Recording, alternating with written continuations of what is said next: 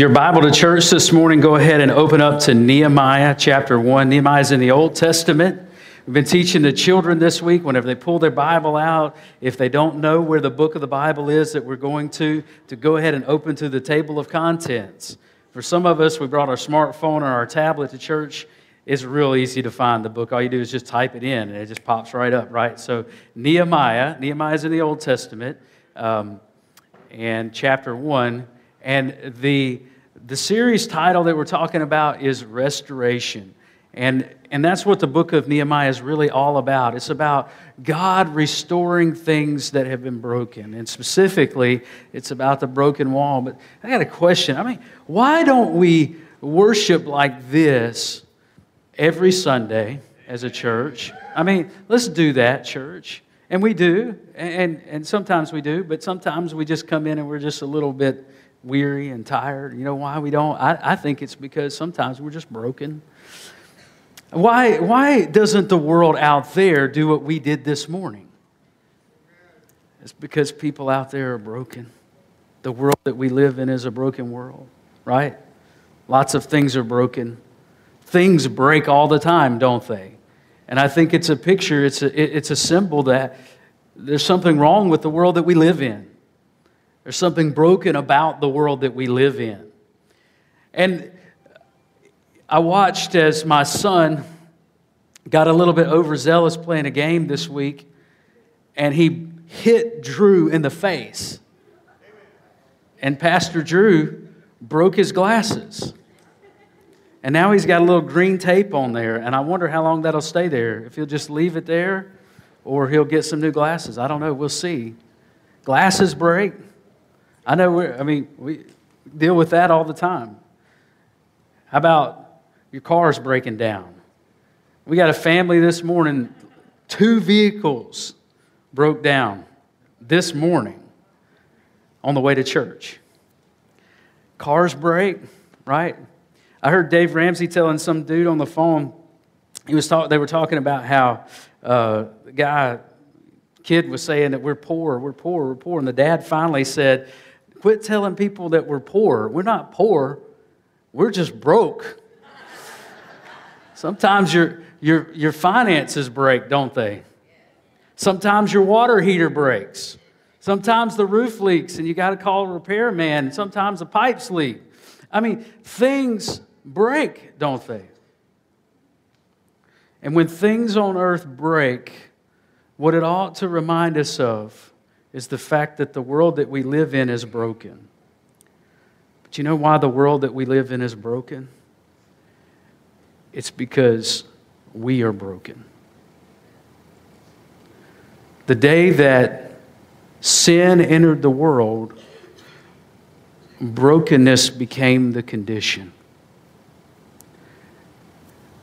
And if Nehemiah is all about restoration, and how to have restoration, how the people of God can be restored, then before we can be restored, see, here's the truth before we can be restored, we must admit our brokenness before God. Because here's the deal a broken thing can't fix itself, and a broken person can't fix his or her, herself either. You'll never fix the problem on your own. But what God wants you to do is admit to Him that you are broken and that you have a great need. And the only answer is Him and the restoration that He can bring into your life. Now, if you found your place in Nehemiah, we're going to do what our children have been doing. Uh, what I want you to do is just with your finger maybe in, on the page or wherever, if you got your smartphone, tablet, that's okay too. Stand up with me and I want you to lift it up. Kids, you know what to do right? I want you to tell them, kid, all the kids that are out there, I want you to say it loud like you said it at camp, okay? What is this that we hold in our hand? Say it. Power. All right, we're going to say it one more time as a church. Do you think you can say it? What are we holding in our hand? Power. All right, amen. Now stay standing. We're going to read from Nehemiah chapter 1. The words of Nehemiah, the son of Hacaliah. Now it happened in the month of Chislev, in the 20th year, as I was in Susa, the citadel, that Hanani, one of my brothers, came with certain men from Judah, and I asked them concerning the Jews who escaped, who had survived the exile, and concerning Jerusalem. And they said to me, The remnant there in the province who had survived the exile is in great trouble and shame. The wall of Jerusalem is broken down, and its gates are destroyed by fire. Let's stop there. Let's pray together. Father, as we stand in this place, Lord, we are standing here as broken people. There's not a one in this place, Lord, that is perfect and put together. We all are in need of you. Lord, as we look around us in the world around us, we see the brokenness in other people. And we see the brokenness in our world, and it breaks our hearts. Lord, help us to have the same compassion that you have. Help us to have the same concern. That, Lord, we would take the only answer for brokenness into a broken world. And we would be used by you, Lord, to help mend lives to help see restoration in those around us. But Lord, we know it starts with a relationship with you first. And so, Lord, if there's one here that doesn't know you, I pray that through the preaching and hearing of your word, that they would respond in faith to what Jesus has done and they would be saved today. In Jesus' name we pray. Amen. You may be seated. It's Nehemiah. I just like saying his name. He's got a cool name. There's some other names in this book that I will not be able to pronounce, and when we get there, you're just going to have to give me grace. Amen? That's okay. But Nehemiah is that story of those broken things being put back together homes and marriages, towns, communities, country, and morality and worship. Of all those things coming back together for the people of God. Now, Nehemiah, and in the book before, in the book of Ezra, the guy named Zerubbabel that helped build the temple, put it back together, and Ezra, the scribe, the guy that was kind of in charge for a while, they were all contemporaries. And even during this same period of time, Esther, the queen, who was queen for a while in Persia, she, she lived during this same time, but they were living in the time frame of the returning exiles from Babylon. If you remember the story, the people of God had erected altars to uh, false gods, and they were worshiping in ways that did not please their one true God. And their God said, Listen, if you continue to do this, then bad things are going to happen. And he warned them through the prophets, and over and over, the prophets of God said to the people, Unless you repent, you're going to be carried off into exile, and people that you don't know are going to live in your homes. Well, the people of God continued to do that. Well, God took away the northern tribes and scattered them all over the world through the Assyrian Empire. And as that happened, the people of Judah said, You know, they, they got what was coming to them. But God sent more prophets to Judah and said to Judah, If you don't repent, the same thing's going to happen to you. And guess what? They didn't repent. So in 597 BC, Babylon, the king of Babylon, Nebuchadnezzar, they came and they took all of the people away from their homeland into Babylon. Well, flash, fast, fast forward, say flash, flash forward, fast forward, whatever. Go forward in time. And what you see is now a new king who is taken over. His name is Cyrus. Cyrus the Great the great king of the Persian Empire. He's taken over Babylon now. And now he's got all of these Jews living all in his empire. And God puts it on Cyrus's heart to tell the people that they can go back into their homeland. And so they go back into their homeland, but we find out in the book of Ezra, the previous book, chapter 4, that they faced severe opposition while trying to rebuild the temple. And then because of that opposition, things kind of didn't go the way that the Jews had planned, had hoped that, that they would be able to go back to their homeland and everything would be okay again. But the problem was not that the temple was broken and not that the wall was broken, but that the people were still broken. So Nehemiah asks about this. And what I want you to see about Nehemiah for just a minute, as Nehemiah looks at all the broken pieces all around him, what I want you to see first in Nehemiah that ought to be in you and I when we see the brokenness around us, number one, he had a humble concern. Now look at what it says.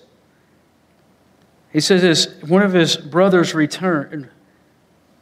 It says in verse 2 I asked them concerning the Jews who escaped. Notice Nehemiah had the Jews of his homeland on his heart, he was concerned. And we're going to find out that Nehemiah is not simply concerned about how well they're doing financially or whether they're in their homes again or how their families are doing. What he's mostly concerned about is their relationship with God. And how is that going with those people? And this, this humble concern that he had, it did not exclude his own condition because Nehemiah is also concerned for himself and his own family and those that are in Babylon as well. And he wants them to worship the same God. So Nehemiah asked the question and he showed the concern. You, you can't make a difference in the world around you if you are uninvolved, unconcerned, and unaware. You need to keep your eyes open spiritually if God's going to use you to help bring restoration into someone's life. And listen, admitting that you're broken is part of it. And showing concern for your own spiritual condition is necessary. Does the spiritual condition of the people around you break your heart? If it does, I want you to understand this. Our God shares the same concern. Our God is just as concerned as we are about everything that concerns us. In fact, He's infinitely more concerned about it. He pays attention to it. Not that He can't do anything about it, it's just that He cares and He is the answer. God knows. If you skip down to verse 6 with me, let your ear be attentive, Nehemiah prays, and your eyes open to hear the prayer of your servant that I now pray before you day and night. Now, what Nehemiah doesn't know is what we've been promised in the New Testament, and that is when we pray in the name of Jesus, He's going to hear our prayer. He's going to answer the prayer. Aren't you glad that when you pray, God hears you? And that you don't have to wonder about that? Well, Nehemiah lived in a time period whenever he prayed, he didn't know for sure if God was going to listen to him. He didn't have the same promises that you and I have. Now, he had some, but he didn't have all of them. And so, Nehemiah, whenever he prays to God, he says, God, please hear me and please listen to me. And what Nehemiah didn't quite understand that we know today is that our God hears us. He knows, He listens, and He cares. And we, knows he, we know that He's a compassionate God because He did the most compassionate thing you could ever do. He gave Himself for you and me, for our brokenness. He sent His one and only Son to die for us. And so we see that Nehemiah has this concern. But secondly, what we also see is not only they have a humble concern, he also had holy contrition. Now look at what it says here in verse 4. As soon as I heard these words, what words? That that the, the place was broken still and that the, the walls were broken and it wasn't going well with the people of God and, and the temple was neglected and all of these things. It said, As soon as I heard these words, I sat down and wept and mourned for days. And I continued fasting and praying before the God of heaven. Nehemiah sat down, and, and, it, and you can just imagine this. He, he didn't just sit down. You can imagine how he sat down. He just kind of went he just collapsed and slumped down. You know, you've seen someone do that. I've seen people do that this week at kids' camp. There was nothing else to do but just to sit down and feel bad about it, right? And this is where Nehemiah was. He was broken on the inside for the brokenness that he saw around him. He wept and mourned for days, and some scholars believe that this went on for four months, leading up to what happens in the next chapter, in chapter 2. That's four months in between those two chapters. And some people think that that just went on. Nehemiah just wept for his people. He knew that there were thousands without homes. He knew that there were young people growing up without fathers. He knew that the wall was broken down and the people were in jeopardy day and night of raiders and, and people that would come and hurt them. But most importantly, he knew that because worship was not happening in the temple, that an entire generation, another generation, was going to grow up not knowing the God of Abraham, Isaac, and Jacob, and that broke Nehemiah's heart. The word contrition literally refers to a chiseling away of something that's hard. When you experience a holy contrition because you view with concern the brokenness, uh, brokenness around you, your heart will break on the inside for the people around you and for the spiritual condition around you. And you won't be able to stay right where you are. There's going to be something that comes all over you for that. Your emotions will begin to well up inside of you.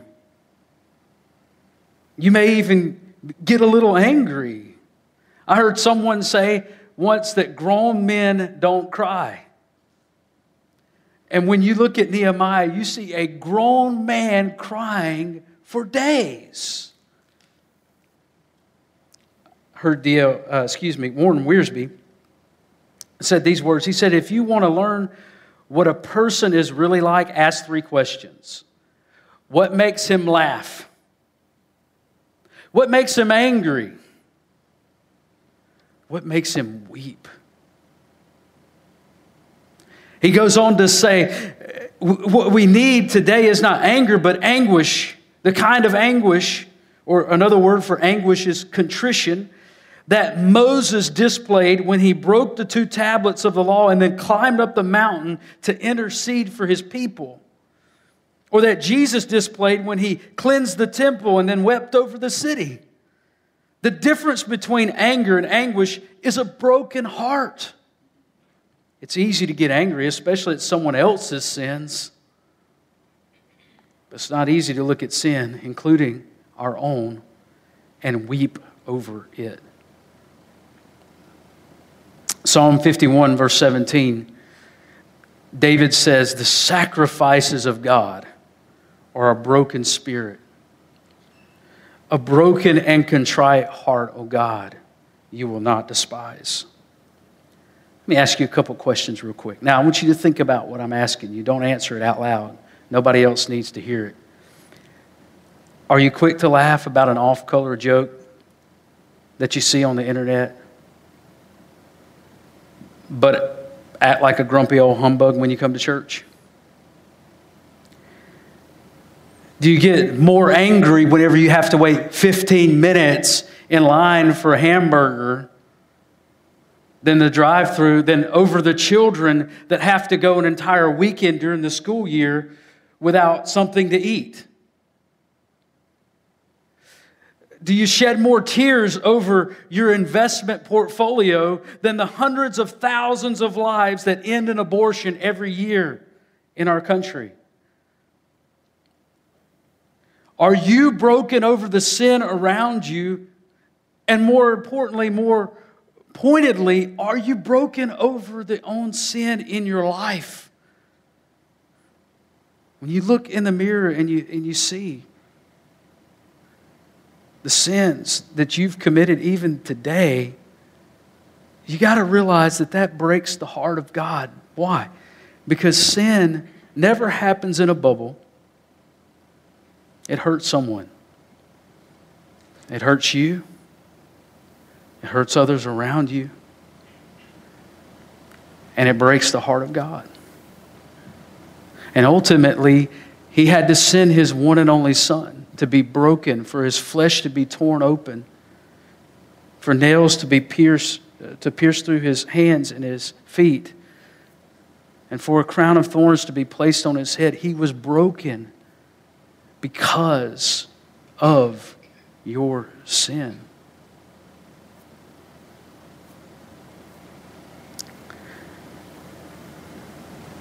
And so, holy contrition instigated the prayer that preceded. And he says in verse 5 I said, O Lord God of heaven, the great and awesome God who keeps covenant and steadfast love with those who love him and keep his commandments, let your ear be attentive and your eyes open to hear the prayer of your servant that I now pray before you today and night for the people of Israel, your servants, confessing the sins of your people Israel, which we have sinned against you. Even I and my father's house have sinned. We have acted very corruptly against you and have not kept the commandments, the statutes, and the rules that you commanded your servant Moses. Let's stop there for just a moment. Not only did he have a humble concern and some holy contrition over what was happening, he also brought honest confession to God. He admitted everything before God. And listen, when you need restoration in your life, you must come to God honestly, confessing your need for Him to forgive you and to fix the brokenness in your life. And Nehemiah knew that the broken wall in Jerusalem was not the problem. He doesn't even mention the wall in the prayer. Did you hear that? Did you see this? He doesn't even talk about the wall. He doesn't talk about the, the temple. He doesn't talk about any of those things. What does Nehemiah bring? What brokenness does he take to God? He brings the brokenness of sin to God in confession. I mean, we want to talk to God about all the problems all around us. Oh, goodness, the government, and oh, goodness, the, the, uh, the submarine. And all of those, th- those things are, are worth praying for. But if we never bring to Him that one prayer that we really need to bring is that, God, I'm broken. And I need you to fix me on a daily basis. And we're getting nowhere with our prayers. Notice that he, con- he confessed national sins to God. He said, Listen, our people, we're, we're broken. We're a broken people. It reminds me of what Isaiah says whenever he sees the Lord and he gets a vision of the Lord in Isaiah 6. Was the first thing he does? He falls on his face and he confesses to God. He says, Woe to me, for I'm a man of unclean lips, and I live among an unclean people. And the national sins of Israel were on Isaiah's heart. Well, same thing with Nehemiah. Nehemiah recognized that the people all around him, even including himself, we were all broken. Then he, then he makes it, he brings it down to his family. So he confessed familial sins, his family sins. He, he goes on to say, he says, I, I and my people, the sins of, of my people, he says. The people Israel, which we've sinned against you. And then he goes on to say, even I and my father's house have sinned. And so he, he says, My family, we listen, every family in this place right now, here today, your family's broken. And here's what, here's what I want to I want to tell you right now. You're messed up and your family's messed up too. And I'm saying that not just to you, I'm saying it to me. We're all broken. There's not a family in this place. And it's not just because I'm the pastor and I know all of you either. That's not, it's just the condition of a fallen world. We're all broken. And listen, if you're here and you're thinking, well, no, my, my family's pretty good. Not me. You're messed up. You're more messed up than the rest of us. Because you think you're not messed up. Now, now, hear me the right way, though. There's no judgment about that. I'm not judging you, and no one else here is judging you. But if you don't admit it, it can't be fixed. You've got to decide that that's the condition of your heart and your soul, and then the condition of your family so he confessed his na- the national sins around him. We are broken people. Confessed his familial sins. My family's broken. Then he confessed his personal sins. I'm broken. Can you do that today? Can you say to the Lord, I'm broken. I'm, I need restoration in my heart. I need it in my life, God. Not them, but me, God. Would you restore me? I'm the one, Lord, here standing in need of prayer. I'm the one that you need to fix, Lord. James 5:16 says, "Therefore confess your sins to one another and pray for one another that you may be healed." The prayer of a righteous person has great power as it is working. If we're going to get back on track, it will, con- it will require confession. And so there was honest confession, but lastly, there was holistic consecration. Now, consecration means to set someone or something apart for God, to make it holy for God to use. And this is what Nehemiah's prayer did. This is the last part of Nehemiah's prayer. In fact, it's the most part of Nehemiah's prayer. Once he confesses, then he reminds God of his promise that if, if we would confess that God would restore. He says, Remember, verse 8, the word that you commanded your servant Moses, saying, If you are unfaithful, I will scatter you. But if you return to me and keep my commandments and do them, though, you're, though they are outcast in the uttermost parts of heaven, from there I will gather them and bring them to the place that I have chosen and make my name dwell there. See, this is what Nehemiah wants. Nehemiah wants the presence of God to be able to be in those people again. And that's what we are. We're all like broken pieces of a, of a pot, of a dish. And God really wants to pour His Spirit into us, but in order for Him to pour the Spirit into us, the broken pieces have to be restored, they have to be put back together. And that's what he's wanting to do for each and every one of us. And that's what Nehemiah's prayer is. And then Nehemiah says, Lord, use us. We are your servants. You know, in, in eight, in seven verses of his prayer, the word servant is used eight times. In other words, Nehemiah is positioning himself now. He's saying, God, if you will use me, I'm your servant. You can take me and use me. And, and concern that he began with, it has consequences. If you look around you and you begin to see the brokenness and the circumstances of the people around you, and you, then you begin to look on the inside and you say, you know what, I'm among them too. I'm a sinner just like they are. And you bring that concern to the Lord it's going to result in a consequence. And the consequence is a decision, a decision that you have to make, a decision that you have to say yes to the Lord. Lord, I will be used by you, and you can have your will in me no matter what, no matter what that is. That's what it means to declare yourself a servant of the Lord. To say, Lord, have your will. I wonder if you've ever done that before. If you've ever said to the Lord, You can have me. You can have all of me.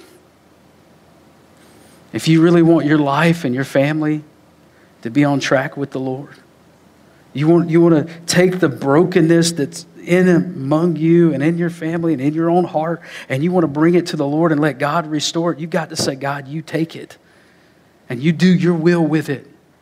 No longer am I in charge, God. You are in charge. I'm just your servant. I lo- absolutely love this quote from D.L. Moody powerful preacher, amazing man of God. And this, is, this was his prayer. And he had heard this from someone else, but it's attributed to D.L. Moody. The world has yet to see what God will do through one man or one woman fully consecrated. What does that word mean? It means set apart for God. One man fully consecrated to Him. And then D.L. Moody's prayer by God's grace, I aim to be that man. What about you? What about you? I want you to bow your heads and close your eyes. As we come to a conclusion of our service, we're going to have an invitation. This invitation is for anyone and everyone. This is an opportunity for you to respond to the message that you've just heard. And here's the thing when you come to the Lord and you admit your sinfulness, the Lord hears that prayer. And He answers that prayer by receiving you and forgiving you. Jesus said, If anyone would come to me, I will, anyone will open up to me, he said, I will enter in and he will dwell with me and I will dwell with him. And so, what, what we're going to invite you to do, what we're inviting you to do now, is to open up your heart and let the Lord Jesus come in and do his work of saving you. If you admit that you're broken, that brokenness has fixed a chasm between you and God where you could never reach to Him, but He did something amazing. He came down and was broken for you in your place, and He died for you, and He paid the penalty for your sinfulness so that you could enter into eternal life. And so, if you want to receive that gift of salvation that He's offering freely to you today, I want you to pray this prayer with me. Just say, Dear God, I admit to you that I am a sinner. I admit that I am broken. And I need you to fix me. I deserve the, the penalty for my sin. But Jesus, I believe that you came, you lived a sinless life, and you were broken for me. You took my place on the cross. I believe, Jesus, that you were raised on the third day and that you're alive today. And so I call on your name and I ask you to forgive me of my sin. Make me a new person on the inside. Begin to restore what years of sin has broken. I give you myself. You are my Lord, and I am your servant.